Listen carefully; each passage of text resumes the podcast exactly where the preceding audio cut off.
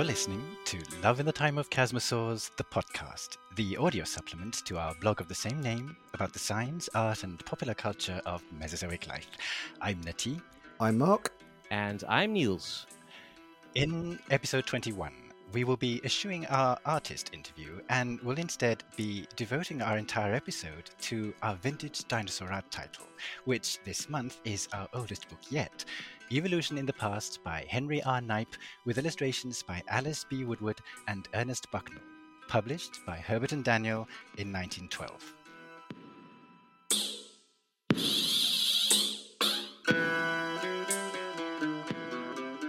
But first, three brand spanking new dinosaurs to report this month, goodness me. Let's start with what is likely to be the most unjustly underreported of them all a new ornithopod with a rather wonderful name, Niels. Yes, echoing Albert E. Wood's famous 1957 paper, What, if anything, is a rabbit? Let us turn towards the eternal question what, if anything, is a rhabdodontid? These rhabdodontids, uh, they seem to be smallish ornithopods that are endemic to Europe, which means we find them in Europe and nowhere else. All its definite members, uh, represented by five genera, are from the late Cretaceous, a long lived ghost lineage of late surviving non hadrosaur iguanodontians. And these five genera are now joined by a sixth. Uh, this isn't so much a new discovery as a splitting. Zalmoxes from the famous Hațeg basin of Transylvania and of course featured in Prehistoric Planet, is the genus to which all of the ornithopod material from that particular area has so far been um, ascribed. Now, a new paper, open access, cue cheers from happy children. Um, Yay! by uh, Felix Augustin et al. suggests that Zalmoxes might be a good old fashioned wastebasket taxon. Dun dun dun. And, uh, you know, a paraphyletic one at that, because they have split one alleged Zalmoxes specimen. Specimen. A One new specimen. alleged Zalmoxes specimen. Sean- Sean Connery there. James Bond. Uh, Thank you, Miss Moneypenny. and has split one alleged Zalmoxes specimen, known mostly from assorted skull material, off into a new species with the wonderfully Halloweeny name of Transylvanosaurus platycephalus. Is that fantastic? yes, great, isn't it? It's the Transylvania uh, twist. Oh, oh, Um, Furthermore, the authors find a Transylvanosaurus to be closer to a Rhabdodon itself, which is from France, than to its Romanian neighbor Zalmoxes. Thus, the history of these unassuming Rhabdodontids from Europe becomes ever more complex and interesting than ever expected. There. Let me see you top that with your theropods. Fantastic, Niels. Thank you so much. well, uh, by contrast, now, perhaps the biggest news this month a new dromaeosaur with more than just its own appearance to reveal. Mark? Okay, here we have intestinal preservation. A bird-like dinosaur supports conservatism in digestive um, canal evolution among theropods by Wang et al. There's a certain Italian paleontologist on the author list as well. He's the second second named author. Um, obviously, I won't say his name just to annoy him. Uh, this has been published in Nature Scientific Reports, and therefore is open access. Cue the children again cheering. Yay! And it concerns a quite new dromaeosaurid from Lower Cretaceous of the Pigeon Hill locality in Mongolia and is named Daurlong wangi. Um, it's yet another beautifully preserved dromaeosaur from the Jehol biota. Yeah, because there are so many of them now, we're losing track, I think. um, it's getting, it's getting ludicrous. I mean, I remember back in the day when there were only about five dromaeosaurs known, and now there are, you know, 50 just from the Jehol biota. But in any case, um, this is more along the lines of uh, Tianyuraptor and uh, Zhenyuanlong than Microraptorines. So it's bigger, um, but in this case, bigger means about one and a half meters. It's not huge, but a lot bigger than a Microraptorine. Right. Um, and it has sort of shorter forelimbs proportionally. The authors describe it as unambiguously a dromaeosaur based on a number of characters. Some people have been suggesting maybe it's not a dromaeosaur. The feet are a bit crushed and it could be hard to tell that it has the claw and everything. But the authors say no, there are um, plenty of characters in there that indicate it is a dromaeosaur. Yeah, so it's pretty complete. As I said, a bit smashed up. The skull has a very interesting um, sort of basically the um, parts of the right nasal and lacrimal have been displaced, and it gives it the appearance of almost having like a head crest, but it doesn't. It's just a crushed skull. Um, So it would have had a quite a typical dromaeosaur skull uh, with quite robust teeth, as it turns out. Um, and indeed, similar displacement is visible in the uh, Zhuangyang um, holotype as well. So it's not like it's unique to this specimen. But in any case, the big news is you know the amount of soft tissue preservation and it's not even that it has feathers that's old news these days we expect them to have feathers that's just rubbish. But in fact it also has traces of the intestinal tract uh, visible as a bluish layer. Right. and it, as it turns out there's a great deal in common here with uh, scipionyx which also has a similar preservation of um, intestinal bits. Um, in fact, the authors note that the topographical correspondence between the whole intestinal mass in Scipionyx and the Paravian Dualong, uh, Daolong, Dual, Daolong, uh, supports conservatism in intestinal general organization among faunivorous theropods, or in other words, uh, Scipionyx, which is nowhere near um, Paravians, it's either regarded as being a sort of very off, early offshooting coelurosaur, or possibly even a juvenile Allosauride. Um, so yes, nowhere near a Dromaeosaur. It has a similar arrangement in its intestines to uh, which indicates that these theropods were generally quite conservative in their, you know, guts as they evolved. And in fact, the point is that neither of them is particularly like a modern bird. Wow. So uh, yeah, there's definitely some conservatism. It indicates that um, bird guts are quite derived and Right. unique, I suppose. Not necessarily what you would expect from a dromaeosaur. No, and they also remark that some um, basically people thought they'd found the authors thought they found um, possible eggs in Sinosauropteryx, but the authors of this paper note that actually there the, these supposed eggs bear similarities to the preserved intestinal tract of uh, Daolong. right. Ah, So it's likely that they are just that as well. Uh, additionally, people have noted the the frog connection because there is indeed a preserved anuran on the same slab. It is not in the gut, so there's no indication that um, that Daolong actually ate this frog uh, at all. It's just there, but obviously they clearly were contemporaneous. So you know, depicting it eating a frog is not unreasonable, but Right. it doesn't mean. It, but the frog was not itself in the gut contents; it was just preserved on the Right. same slab. maybe they were friends. Maybe they could. Yeah, they could have been They friends. could have been indeed. friends. So perhaps these pictures of them, pictures of one Devera and the other could be well off the way off the mark. They could actually have just been had sat around having nice little Wow, we need a new parties, picture book now. sipping cups of tea. Yes. Yeah, this Yes. is this is a scene from Hema Banland if I ever Oh, heard to one. be- To be sure. Yes, it feels like you're calling Penny now. You need to you need to abandon the never-ending book and just have uh, dinosaur tea parties Why with not? um, all dinosaurs politely sitting around with uh, proper Chinese. Obviously, the Chinese um, dromaeosaurs need to have proper Chinese-styled Oh, cups and teapots, and they can all be uh, Yep. cups of tea. And uh, you'd be extremely good at the detail there. I I. I would love that of all things. Yes, it needs to happen. All right, well, there we go. There's our you. book. Well, there you Thank go. you very much. Send some work your way. well, thank you, Mark. Uh, and finally, it is a topsy turvy day indeed on Chasmosaurs when I am reporting on a new Tyrannosaur. Shock horror. What? Allow me. Boo and indeed hiss. Indeed. What? The paper, a transitional species of Daspletosaurus from the Judith River Formation of eastern Montana by Elias A. Warshaw and Denver W. Fowler, describes exactly that. Daspletosaurus wilsoni, a new derived tyrannosaurine said to be a transitional species linking the ancestral Daspletosaurus torosus with the later Daspletosaurus horneri in an evolutionary lineage evolving from 77 to 75 million years ago. The specimen, which consists of most of the skull and a partial skeleton, was recovered by the Badlands Dinosaur Museum from 2017 to 2021 and has been nicknamed Sisyphus thanks to the seemingly endless task of removing the fossil from beneath eight meters of rock. And it's not just that we have a Wow. new dinosaur. The position of this Daspletosaurus wilsoni as a halfway point or missing link, and I quote from the press release, between younger and older Tyrannosaur species seems to support previous research, which identified several species of Daspletosaurus as a single evolving lineage, and further supports the intriguing hypothesis that the Daspletosaurus lineage was directly ancestral to none other than Tyrannosaurus rex. Well, there you go. There we go. There, we go. It's got in. it's got in. Every time, every single episode, it's got to be. It's got to be In named. summary, Tyrannosaur evolution, in North America at least, seems to be a linear rather than a branched one. Research, of course, continues.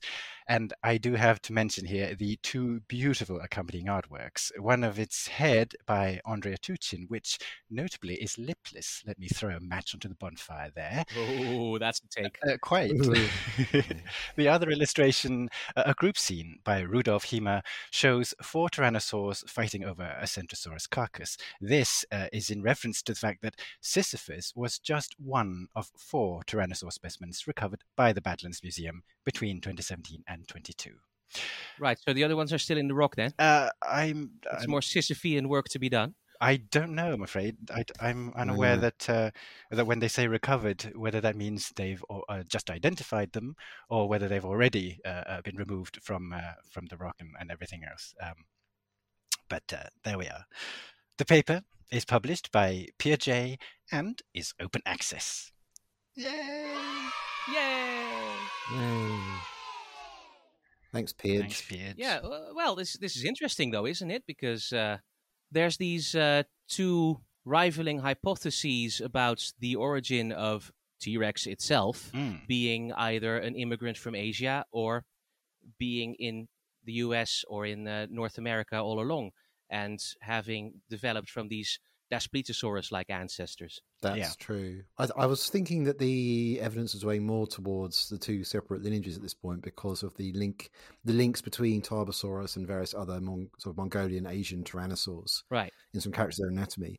Um, I thought the more the evidence was tending more towards Tarbosaurus and Tyrannosaurus, just basically showing lots of similarity through convergent evolution more than anything. Um, and Right. they are quite different in a lot of ways, anyway, and not least the skull.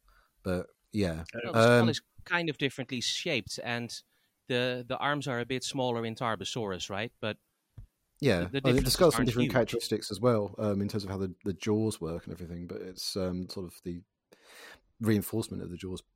But which is more similar to, I, I'm pretty sure I, I read somewhere it's more similar to Alioramus, but then Tyrannosaurus in terms of that. But anyway, I'm being vague. No, but- I'm, I'm sure there are still competing ideas on this. I'm so. sure, and and I have nothing at all to offer as to as to any ideas of my own because I, I'm you know I'm not a tyrannosaur person. You will be much more informed on this than I am.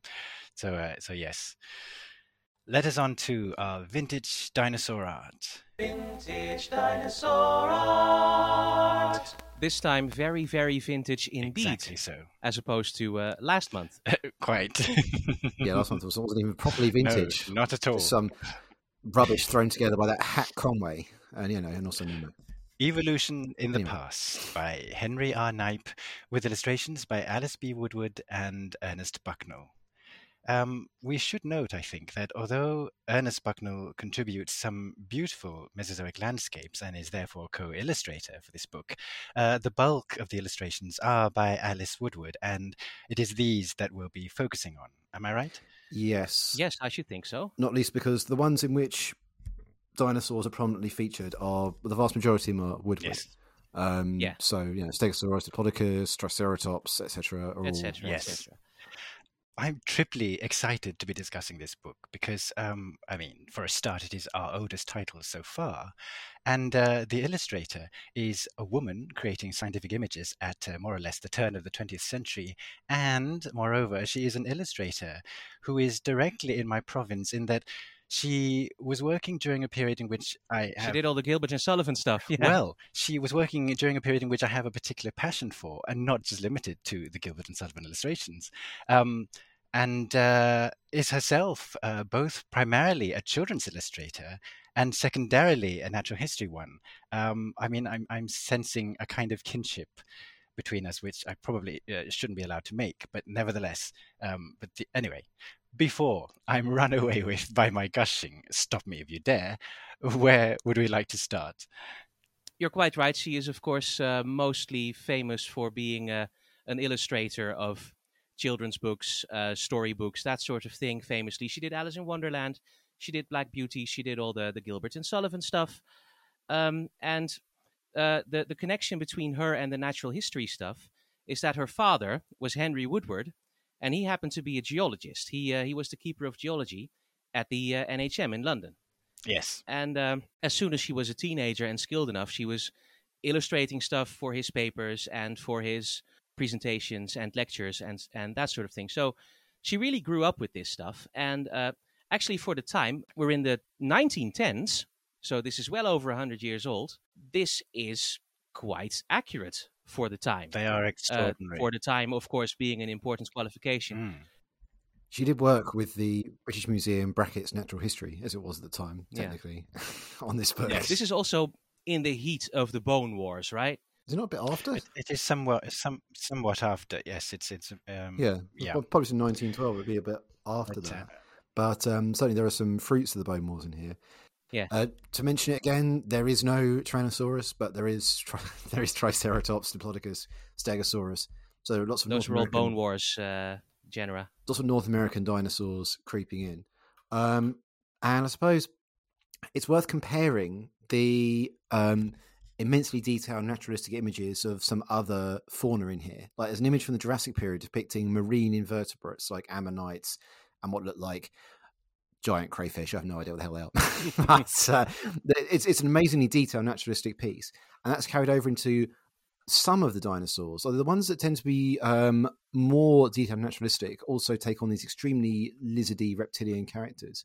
Um, I said the Diplodocus is more of a contrast in that it looks it looks more unlikely. Like the um, the Stegosaurus, for example, although it looks absolutely nothing like a Stegosaurus, and let's be fair, it's uh, it does look like a big lizard with lots of spikes on it, and it doesn't look like a real animal that could exist but it looks like an animal. Exactly. it looks genuine. Whereas the Diplodocus looks to me like some kind of wacky, um, you know, it, it just reminds me of nothing more than Gertie. That's you know, thank you for saying uh, as much. I was so hoping, yes, that if you didn't mention Gertie, I, I was going to do exactly that. Yes, Winsor McCay's uh, animation of Gertie the dinosaur, um, which uh, which this illustration of Alice's predates by just two years, but um, I mean th- the fact remains that yeah, it does. Yeah. that um, eh, because both were working from exactly the same period, and their uh, their vision and their aesthetic is all there. Uh, the, the parallels are not, are not at all unwarranted. I think, even if the, the, the, they are a little distance apart, just two years. But yeah, but it's not. It's so easy uh, to see the similarity there, both stylistically and uh, and just in terms of how uh, a sauropod was imagined at the time. you can also see a bit of a goose in there, right? In the Diplodocus. yes. Yeah, I, I I was also thinking ostrich. Um, the neck Ostrich, really reminded me of ostrich. That's Yes. sort of, the aspect of the neck and head that's coming towards the viewer really You're reminded me of an ostrich. Um, and of course, hanging around the water, which is how it's described in the text.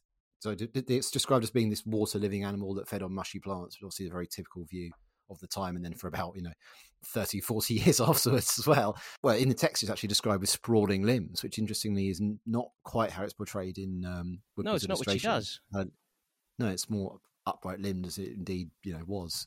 Uh, so that's that's something. It makes me wonder Kind of, about uh, her ki- reference material. Kind of scrawny limbs for uh, to our eyes, at least. Mm. Yeah, yeah. Well, that's that's again very typical of the time. I mean, even Knight. I mean, Knight literally wrote the book on animal uh, drawing animals and animal anatomy, Yeah. and uh, draw, sort of drawing skeletal diagrams. He he invented practically the skeletal diagram of an animal um, in its modern sense, and yet he somehow ignored the giant thigh sort of attachment points for muscles on dinosaurs around their thighs and their legs, and just drew them with these scrawny limbs because that's how people expected them to be. They expected them to be reptilian and have scrawny muscles. So it's, it's the same here, which is fair enough, really. What also intrigues me about those limbs is that the feet are not at all elephantine. Um, they're they're much more lizard-like, No, the, the crocodile Uh, like. crocodile-like indeed. Yeah, Yeah. it's Again, um, it's this hyper reptilian aspect mm. to them. I do wonder if she didn't have much better reference material available for some of these animals than others. Um, I think the best contrast that we have here is between the Triceratops, which really is, is obviously recognizable immediately as a Triceratops. It really could just walked out of a Knight painting, or it's possibly even better than that. It's a actually rather beautifully drawn piece. Um, and actually, it does have big thigh muscles. Funnily enough, uh, its Yeah, legs it don't is. really look scrawny. It is very nice, and it, it was very influential. I've seen them restored after this one very often. Yeah, I wonder if the NHM had its weird model mount by that time, and that's what this is based on. Because it reminds me of that. It reminds me of the Invicta toy, which I'm pretty sure was based on that, among other things. but it's instantly recognizable as Triceratops. You look at that and you can just immediately see Triceratops, Yes. and it looks, it could almost pass muster. Well, if not today, then at least you know fifty years later than this. Yes, it's exactly. uh, it's well ahead of its time. It's really well done. And yet, and then you look at the Stegosaurus, which, as I said, looks very convincing as an animal, but it looks very convincing as a big lizard with lots of interesting um, osteoderms going down its back. It looks absolutely nothing like a Stegosaurus, which makes me think that she sort was sort of going by some vague descriptions. Maybe you didn't even have Marsh's skeletal to go by, because again, it looks nothing like that either. Um, Marsh's skeletal is actually recognizable as Stegosaurus, and this is not. It's, it's really, really interesting the contrast between them. Yes, but all of that said, though, to me, I think this is the most, uh, the most beautiful of all the unstegosaurus-like stegosaurs that there have been, to my eyes. As you Yeah. said earlier, Mark, it just looks as though it could actually be a convincing animal. It, to to me, it, it's just it's beautiful. It, yeah, it does. Um, in the same way that Sibbick's Illustrations and Normanpedia look like convincing animals, even if they look nothing like how we'd imagine the dinosaurs to be now, um, or indeed even in the early 1990s. Cough, cough. You know. uh, but anyway, this does. Yeah, it does look very naturalistic, very much like um, extremely well observed lizard. Um, and you, you can see it wandering off into that cave. Um, I, I love the sort of the glance, this sort of skulking this stare that it's giving to this Tuatara like thing in the foreground. It's just sort of what yeah, there's here? an actual it's- lizard there for reference. yeah, what does it say? Prosphenodon, which implies it's um, not a lizard but some kind of Tuatara thing. Although I googled that and I think it's the name is long lost. Presumably it's called something else now. But um, yeah, what, what I find also funny about this is that the obviously the the spines and plates bear no resemblance to Stegosaurus, but the way that the plates then transition into paired Into rows of spines going down the scales. tail reminds Yes. me of other of other Stegosaurs. Yeah, that's something that Kentrosaurus would have. Yes, that's right. Yeah, well, that's how um, that's how Miragaia has been um, restored with spines like that. Lots of Stegosaurs seem to have had spines like that, but just fun, ironically not Stegosaurus itself, which was uh, actually a bit weird for a Stegosaur. Yeah, That's, bit of an outlier. yeah. So yeah, there's that one. Um, I mean, that said, and again, I was contrasting that and the Triceratops, but there are others in here like the um, bub bub, the Polacanthus, even, which again, that Polacanthus doesn't look that different to something that, well, indeed, Neave Parker did draw. Um, looks like a bit like Parker's Polacanthus, which came later. It looks Much bit even later, I like mean- Sibbick's Polacanthus, which came even later than that. Yeah. Um, I mean, that, and again, it makes me think that she had much better reference material to work from, which would make sense given that she was at the NHM, where they would be quite familiar with the Polacanthus material, but possibly not Stegosaurus. And the so much at the Scelidosaurus as well. Yeah, um, which is worth pointing out. They do say in the text that it was probably quadrupedal most of the time, could have reared up on, you know, and become bipedal uh, faculatively rather than. So yeah, it's, it's the implication here isn't that it just walked around like that. It's sort of it's meant to be rearing up, but yeah, again, it's. I do think the the better ones in here are where she had access to decent material and references, which is understandable at the time because you know she couldn't exactly go on the internet and Google Stegosaurus skeletal. Come up with something. And I wonder how familiar she would have been with some of her contemporaries working around the same time, particularly Knight. This is a good Yeah. question. I mean, yes. I do wonder if she saw any of Knight's. I mean, there's not a lot of Knight influence in here, if any. And No, uh, no, I don't think so. I'm not sure there's any at all. Because Knight, No. uh, talking about Stegosaurus, Knight had done at least one Stegosaurus by this time. And as you Yeah. observed, it looks nothing like the one in here. So I don't think she would be uh, familiar with Knight's work. No, I, No, I very it much looks more like doubt an it. actual Stegosaurus as opposed to a big lizard. But um, yeah, although again, I'm sort of disparaging things again, or possibly, well, definitely unfairly. It's worth mentioning a few in here that have aged remarkably well, for something over hundred years old, and the Yes. prime one among those is the Archaeopteryx, which is It's that's an absolutely beautiful piece. And I love, I love the fact there are two of them in there. And they're having an argument, very much like modern birds. You know, it reminds me of birds at a bird feeder and they're squabbling. It's interesting how dynamic that piece is, how much motion there is in there. Yes, very much. Um, and the fact that she gets the hands basically right, as far as I can tell. Um, the hands form a part of the wing, Yes, that's right. See, bird. they did this right over a hundred years ago. There is no excuse, people. No, it's because back then they would think they were imagining it as just being a bird, albeit with claws and teeth. Um, and then somehow it became, oh, it was like a weird reptilian bird hybrid, and that's when you Exactly. started seeing the sort of detached fingers and the screaming scaly face and all that stuff. Um, you, you didn't get that before then. This is just they're imagining it as, oh, well, it was a bird, so here's a bird. Um, and like I and as you said, wonderful dynamic piece. It's really enhanced by all of the um, the foliage in the background as well, which picks up helps emphasize the the feathers. I feel somehow. But yeah, in terms of things that aged the best scientifically, definitely the Archaeopteryx piece has to be up there. I say so too. yeah, Yep. predictably, predictably, the ichthyosaurs aren't too bad either. But then that was always going to happen Yeah. because uh, they've been known from good remains for quite a long time. I guess the plesiosaurs and pliosaur aren't too bad either. The um the pliosaur looks terrifying. Oh, that's a great Absolutely. piece. I love it's that piece. moody, Look at how scary that is. very scary. And those And, fish uh, flying away. And of course, Plesiosaurus has his head above the water, so he doesn't see what's coming. Yeah, although it looks like it's almost. It, it's not sort of swan necked though. It looks almost like it's raising its head temporarily out of the water before diving back down again, like a swimmer, you know, doing front crawl, just putting their head out of the water and before they go down again somehow. Again, there's a lot of dynamism in that, which is remarkable.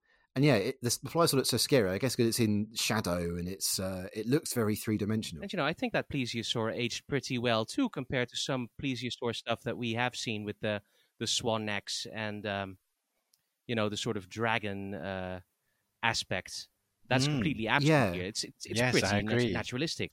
Yes, You're right. It doesn't have the dragon-like aspect to it, which, to be fair, Knight did with things like Elasmosaurus. He gave it that snake neck and gave it kind of uh, dragon-like appearance, whereas this this tends to avoid that. Well, let, let's uh, let's talk about the iguanodonts. Um, I'm I'm especially intrigued by this because um, n- there is not at all a trace of the Crystal Palace iguanodon in this illustration, and this is what Nothing just whatsoever. none No. whatever, and this is just several decades um, after the Great Exhibition. I mean, uh, um, uh, I think Alice would have been a child around the time uh, the, uh, the exhibition. Let me opened. see. She was born in the 1860s. Yeah, you were saying about them not bearing any resemblance to Crystal Palace because, of course, the Belgian iguanodons had turned up by that time, and um, that was the end of them. so incredible at all. And of course, Hadrosaurus turned up in America, and it, it was clearly similar, but obviously showed the long hind limbs and everything. And it was just, well, I'm. I've read about Marsh coming over and seeing the Crystal Palace dinosaurs and sort of scoffing at them as being ludicrous because he was he knew better at that point. but uh, but but nevertheless, Yeah, Marsh was a Burke, wasn't he? apparently it could be a bit but um nevertheless there is obviously one standing upright with the all of the pod foot and everything there's another one which is squatted down that looks really crocodilian um, Is it supposed to be an iguanodon? i mean it just says it's just captioned iguanodonts is it not meant to be the same animal just lying down Apparently, it is. it looks to me like it probably is. Pretty is. sure it is. Especially the head. Yeah, I'm pretty sure. I think they are meant to be the same animal. Having one individual standing up and one sitting down is a very Benjamin Hawkins thing to do. yeah, it is reminiscent of Crystal Palace, except now one of them is more looking more like a bit more like an modern sort of style iguanodon. The other one still, funnily enough, looks a bit like a kind of Crystal Palace-ish, uh, you know, squat reptilian thing. Again, there are some curious things about this. The sort of eyes. I mean, adding to the crocodilian appearance, the eyes that are sort of raised above the level of the skull, like a crocodile. You know, the raised eyes, like it's an amphibious creature.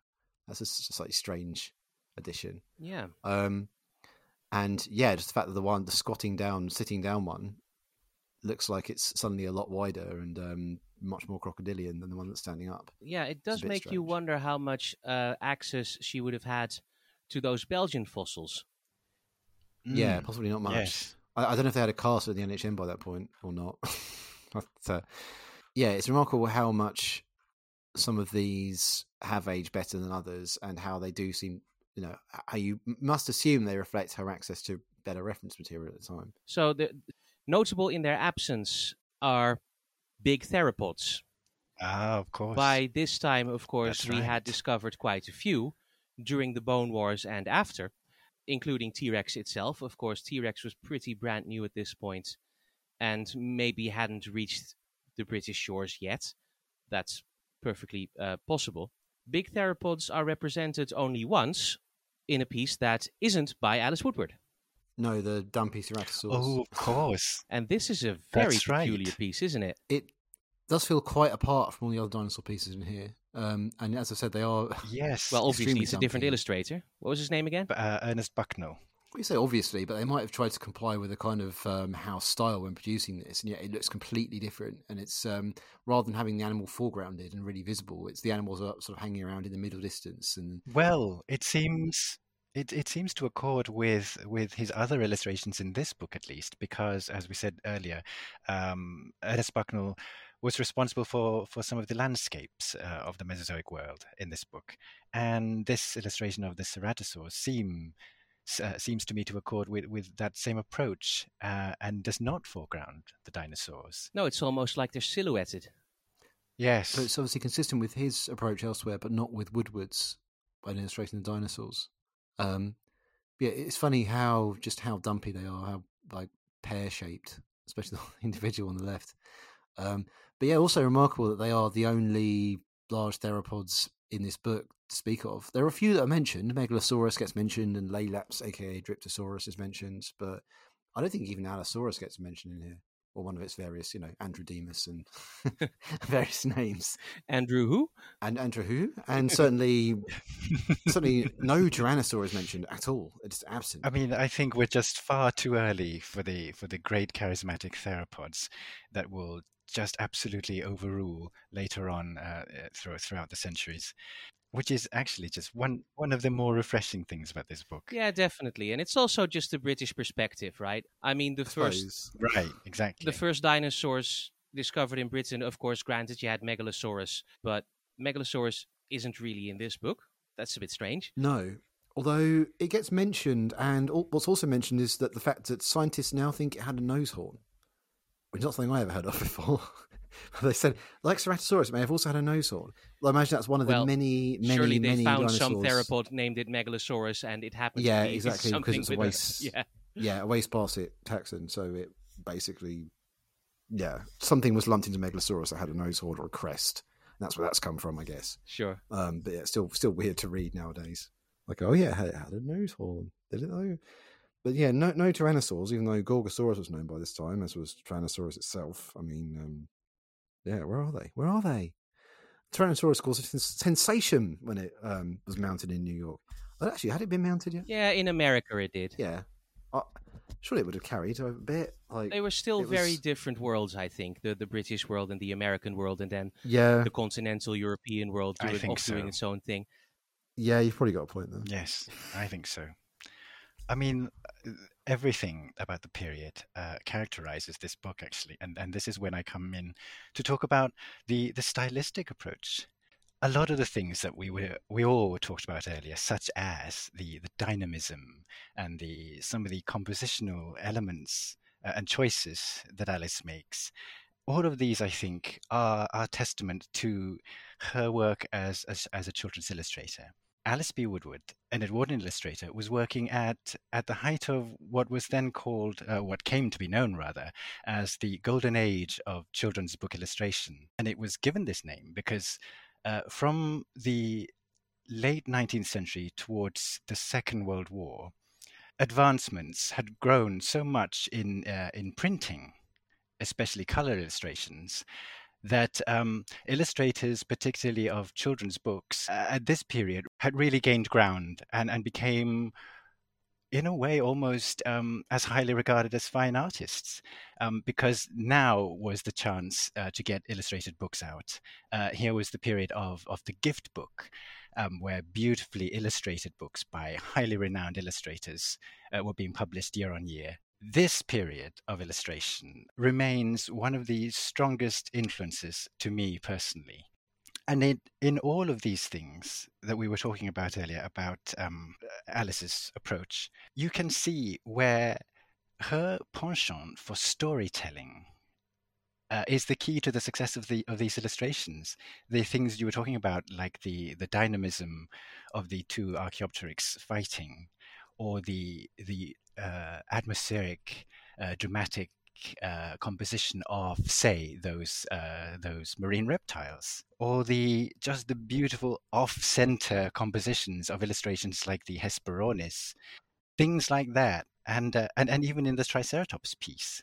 Here is where, uh, to me, someone who is a storyteller really succeeds um, and and it's not always. Uh, I, I, suppose we, we're still talking about it today. It's not always your knowledge of the animals, but your training as an artist and as a storyteller that makes an illustration successful. But, but having having said that, it is so very evident that Alice is highly informed, not just because uh, her, her, being a daughter of Henry Woodward and her connection with the Natural History Museum, but she was so clearly informed in how animals work, in how to draw animals, which again stems back to. Uh, the illustrators of the period really knew their stuff.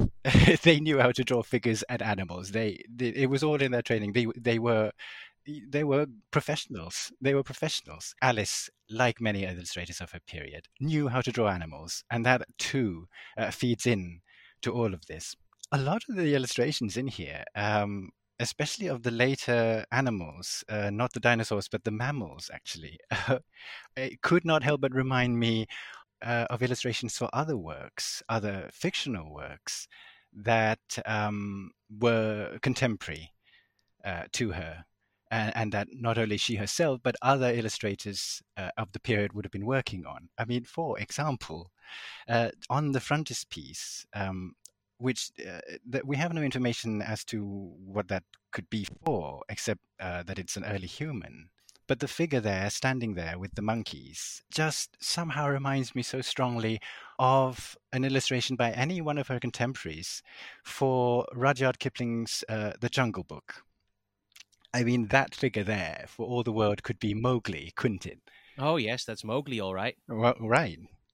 And then there are further echoes of that later on in some of the other illustrations, like, for example, uh, the illustration of the uh, Moeritherium. Yeah, so we see this herd passing through a, a narrow passage, and uh, there is right. one young one strolling behind, and perhaps uh, one of his parents there is uh, is looking mm. at hmm. it and maybe uh, watching if it comes along.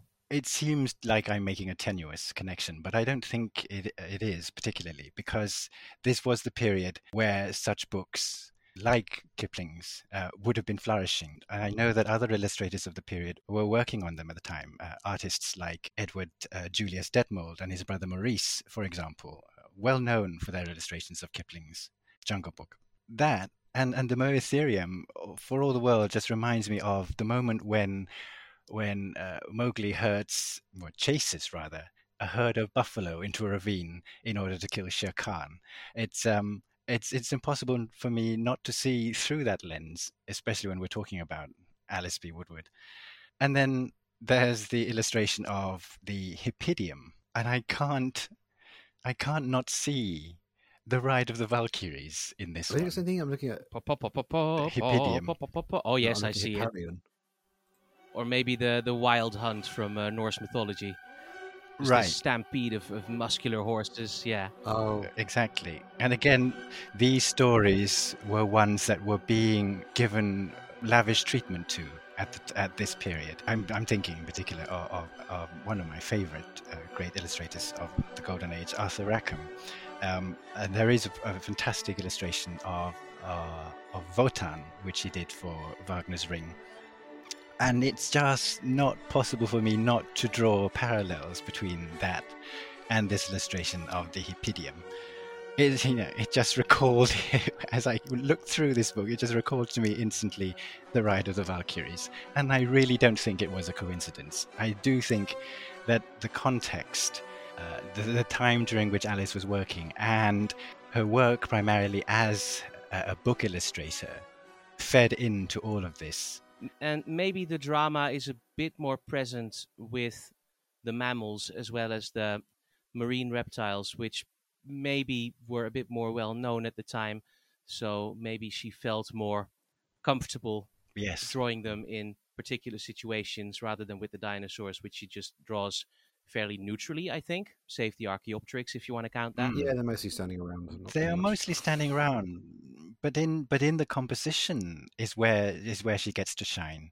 In in some of the more static illustrations of, of dinosaurs and other animals that she chose not to depict as dramatically as say the mammals, but you can see in some of the compositions there, a lot of them are placed off center, and there are great swathes of either foreground or, or background material, which um, which really uh, just to me demonstrates uh, her own professional experience in in in uh, as a book illustrator of this period. In a, a- another bit of parallel evolution, perhaps, something she shares in common with Charles Knight, who was working at the same time across the pond.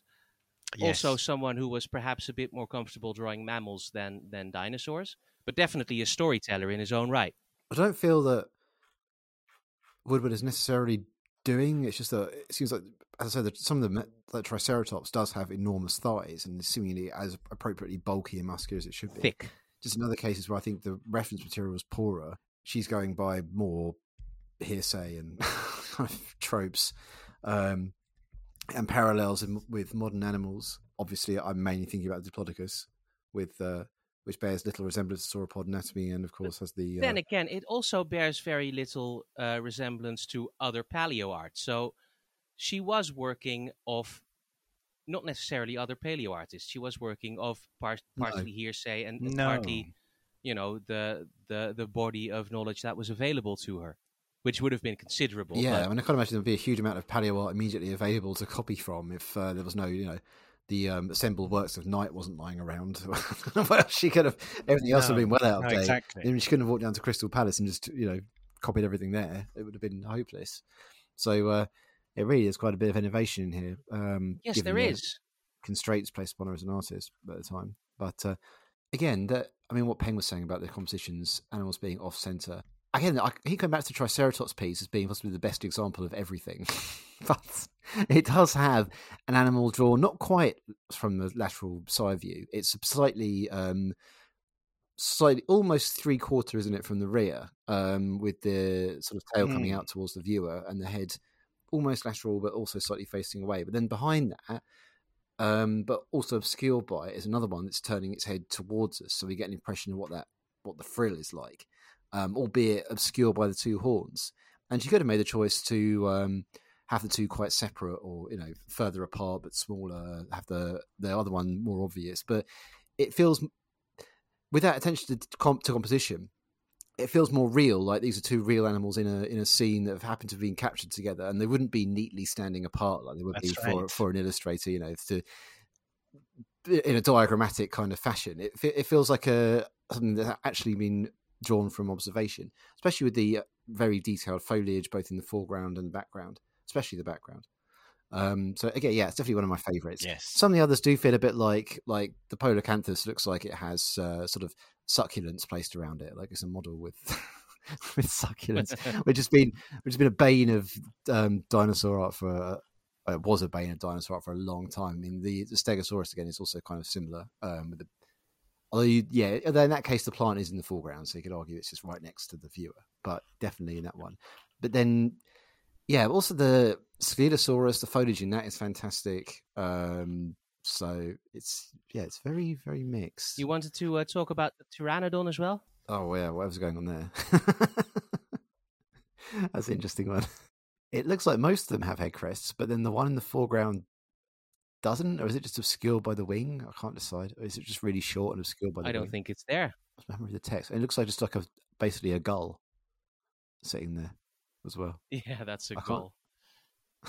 I can't substantiate this because I cannot remember the title of the work, but I am almost convinced that this pteranodon is modeled after the one by Joseph Pennell, who, as it happens, was one of her teachers, one of Alice Woodward's teachers.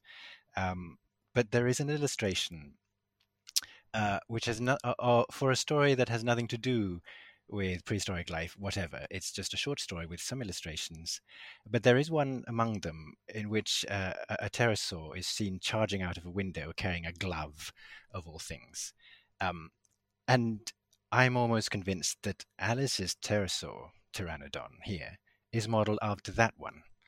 Um, again, I, I, say that I can't substantiate this because I cannot remember the title of the book or can be certain that it is that that illustration that I'm referring to is by Joseph Pennell. But if it is, it would make perfect sense, his having been one of her teachers. Of course, looking at this particular pterosaur reconstruction, it's aged in a completely different way than so many other reconstructions of Pteranodon in particular, which have a tendency to look either bat like or skeletal or way too thin. This is none of that. Yeah, this isn't either of those. So you've got to give it that. It's neither bat like nor really thin. Um, might even be as thin as it should be. um, as in, well, the the body looks like it maybe it should be a different shape, but um, it's quite rotund, isn't it? I, I, think if we start, it's a bit primate-like. I think we're going to be here all day. Yeah, it's kind of it does look a bit. Primate. It is very primate-like. You're right. Yeah. Mm. And then the head is pure bird. But it is intriguing. It's interesting. Yeah. But the wings aren't bat-like. So no, the wings are. That. No, it is. It is. It is quite quite unique in being so distinctly different from from anything where that came afterwards. Actually. Yeah, that's what I um, find interesting about it. Is it's it's definitely obviously aged, and we're not going to hold that against her. But it's aged in a completely different way than so many other pterosaur reconstructions. It's it's also completely different from the the Hawkins yeah, pterosaurs, right? They're, they're, decades older, but yeah, they were pretty bat-like. I suppose the knowledge had moved on quite a bit by this time. Um, I was going to say as well, it's aged in a different way to some of the dinosaurs. In the you look at that, and even though it looks kind of weird, you, you can see oh, it's a pterosaur just by the wings. Yeah. Um, you look at that Stegosaurus again. Sorry to keep going back to it. you look at that, or okay, or the Edaphosaurus earlier on, which has like a well lizard head or tuatara head. Tuatara mostly, yeah. Yeah, and it's like what this looks like one of those cheesy films from back in the day where they stuck a load of adornments on lizards and called it a dinosaur or you know or a Permian synapsid. Whereas like that's uh, yeah again that Stegosaurus just really it, it, just looks like a lizard. It's nothing like a Stegosaurus whatsoever apart from being spiky. But this does look like a pterosaur. That's the thing. Yeah, it's it's wrong by modern standards, but it still looks like a pterosaur. You can see it's a pterosaur, just someone's kind of early attempt at it. Which but, is interesting how that's. Um... But but then right, imagine being in Edwardian Britain, and no, maybe your own. no, thank you. Well, imagine being in Britain now. That's way worse. Um, imagine being in Edwardian Britain and picking this book up, and maybe your only frame of reference for dinosaurs is is the Crystal Palace uh, exhibition, and then you pick this up. Mm. You know, you're probably gonna be wowed, right? Oh, absolutely. And you're going to be utterly convinced by these, especially the ones that that look like lizards, because you know you're probably familiar with lizards, and you're you're going to pick this up. You're going to look at this, and you're going to go, "Wow, that's impressive." Yeah. Right? Completely. yeah. Oh, I just completely. wanted to make that point because this is properly amazing for the 1910s. It is. Even if I were not an Edwardian person or someone in Edwardian England picking up this book and being wowed by it, I'm wowed by it even now, just from my own knowledge of, of her place in it and, and of my love for this period of illustration in particular. I, again, I, I know I keep coming back to this aspect, but it's it's a lens that I, it's impossible for me to escape from it still wows me even now for all of the reasons we've been talking about. The inaccuracy or however otherwise the depictions have aged seem to me entirely immaterial just because I already have that love and appreciation for this um, for this work on its own terms. Yeah. Well, the the thing I'm working towards as well is um, this is so early. She wasn't familiar with Knight. The only stuff she would have been familiar with was Hawkins and everything that came before Hawkins. So, you know, the proper antediluvian dragon stuff, the De La Beche, that sort of thing. So she was a proper pioneer. I would say so. She had to make these animals up from scratch. All she had to work from was either mounted skeletons or some skeletal reference, and it was her job to turn that into uh, proper animals with almost no precedent. Exactly. And doing such an amazing job of it. Mm-hmm. I, I would say uh, Alice Woodward deserves to be regarded at the same level as Charles Knight. Oh, I completely And that is agree. my closing statement. Yes. The defense rests. I think if she'd been given access to the same material that Knight had access to, then she definitely would be remembered in the same in the same vein. Yeah, and if she had born if she had been born with different genitals, let's be honest. So there, there's a bit of disparity there. I think if she had had access to all those amazing specimens at the AMNH that Knight could just go and you know visit any day he wanted, um, she would have produced work on par with him easily. I think so. Yeah, yeah, you're, you're oh, right. Without question. It's long and short. Uh, without question, yes. And and she would. Oh, this goodness! Can you can you imagine uh, the the level of ecstasies I would have gone into if she had been both as well known as a children's illustrator and as a scientist or, or a scientific illustrator at the time. But but this brings me to to my last point, I think, which is um, for all that I said that one of the merits, to me at least, uh, of Alice and, and her work is that she was uh, grounded in in children's book illustration and that then fed into the way that she approached her, her in this book at least her paleo art. And although i said that that to me was one of her greater merits as opposed to her be just becoming a paleo artist without reference to anything else part of me does wonder whether because of the period during which she was working and because of the fact that she was a woman whether the book illustration part was merely was merely something that she might have decided against if scientific illustration was available to her as a career in its own right at the time. Would she have chosen to go that direction instead? That's what I want to know. Ah, that's a very interesting question. I suppose we'll never know. I suppose we no. never will. well, if if we had a time machine, we'd use it for different things. But No, we wouldn't. We'd go back and ask illustrators what they would do with their careers if they had other opportunities. yeah, we'd, We'd bring. Uh... we'd have Alice Woodward on the show. Yes, we would. So yeah, A- Alice Woodward. Um, go check it out. The book is called Evolution in the Past, and it is in the public domain. Um, the, the the funny thing is, I actually bought uh, a paper copy, which is kind of dodgy, uh, and really I needn't have bothered. Uh, the uh, the illustrations really didn't turn out that nice in the in the printing, and it's kind of cheaply done, and it's it's a bit trash. But Yeah, You can, uh, That's the one reason you want a paper copy. Like, well, it didn't occur to me that it was in the public domain, so I could just look up a PDF. But there there are good PDFs available, which are free to read and to download, and uh, we'll. Um, We'll Yeah. link uh, we'll link one in the uh, show notes, so you can check the book out for yourself. Um, do read it; it's a good read. Um, one thing I like to do when I have uh, an old read. book like this is not just not just read what they got wrong and at what points they jumped the gun, but also at uh, how many times they were right, how many times they got it right, which is more often than you think. I mean, there is stuff in here about pterosaurs getting senile as a clade, but there's also some stuff that's quite prescient too. It's a mix, as you would expect. It's over 100 years old. We can't Well, exactly. it's it's blame 'em a for this. fascinating time capsule. I uh, I recommend it to anyone. And this is neither here nor there, but I just wanted to point out that in this particular PDF that we have, um, the copy that has been scanned um, actually happens to bear the author's signature as well, well. there you go, signed copy too.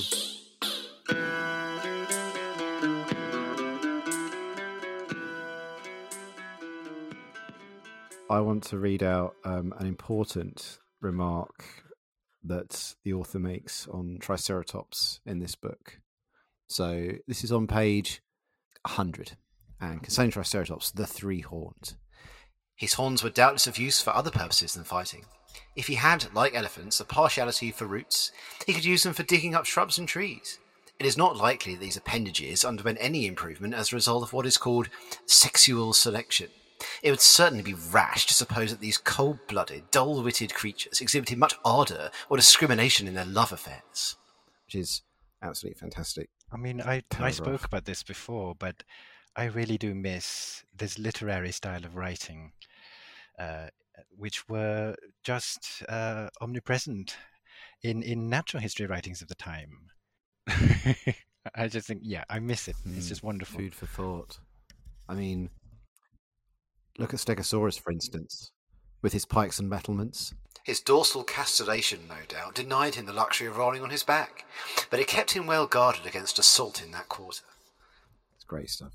Also talks about the, the butt brain. No doubt the upper chamber was extraordinarily mean capacity, and the interests of good government, some check on its prerogatives may have been desirable. But there's really no reason to suppose that the lower chamber contained any intelligence at all. So there you go. It's, it's indeed dismissive of the second brain idea. In a roundabout way. Oh, there you go. I mean, Uh, uh, that's a that's a bit that holds up. of the language, though. In the interest of good government, some check on its prerogatives may have been desirable. It's like, Yeah, Riley Black doesn't write like that. so uh, I think we uh, I think we did did a fine job there. I think we uh, really uh, stood up for uh, for Alice Woodward there. yeah. Good luck editing that down. I really do think she she deserves not to be forgotten. And again, as I said before, not just as her role as a book illustrator, but as a scientific one. Yeah, and it's a bit of a shame that the specific illustration of her that turns up everywhere is that Diplodocus, because I think it should be the Triceratops. Just show people, look, this is a Triceratops from 1912. Look how good it is. look at it. No, I agree. I totally agree with I that. I think it might be a consolation, Mark, that uh, it is in fact the Triceratops that was probably the most widely copied and the most influential as as a piece of paleo art in that particular way. Not least because it probably informed the uh, Invicta toy, which you uh, love so much. Uh, I don't know. I think they have a common uh, origin. I don't think necessarily it was informed by the Invicta toy. well, Yeah. So no, no I- rather I- it informed I the Invicta will, toy. uh, I don't. This Hmm. is a, a little. Sure Uh. I tend to agree with that This one. This discussion for So- this is a little bit of foreshadowing for a for a future episode. Yes, it Important is. conversation for another time. yes, it is. and and with that, uh, Mark uh, Natee, thank you so much for uh, for podding with me. It's been an honor as usual, and uh, I hope you join us again next month as Thank we so cover much. TetZooCon. I hope you're all going to be there because uh, we're going to have a great time. Plodding along. Do please come and say hello if you're a listener. Yes, please do. Say hello. If I borrowed a book from you, I'll probably give it back. Probably. If I remember. Come remember. say hi to us. Give us a high five. Uh, uh, give us a hug. I'm a hugger. I'm not so much, unless you save my mobile phone, then I'll give you a hug. uh, and if you want to hear that story, buy us a drink and we'll tell you. Yeah. So, uh, see you next month, and uh, thank you for listening, everybody. Goodbye. Bye. Thank you so much. Bye bye. Thank you for listening to Love in the Time of Chasmosaurs. Your hosts were Natee Himmapaan, Mark Vincent, and me, Niels Haasborg. You can find all links and images we discussed today on our blog at chasmosaurs.com. You can find us on Twitter at Chasmosaurs and on Facebook at Love in the Time of Chasmosaurs. If you want to give us your support, please give us a comment or a good review wherever you listen to your podcasts. You can also support us at patreon.com slash LITC. Our music is by Rohan Long, who can be found at bronzewing.bandcamp.com. Stay safe, look after each other, and we hope to see you again soon.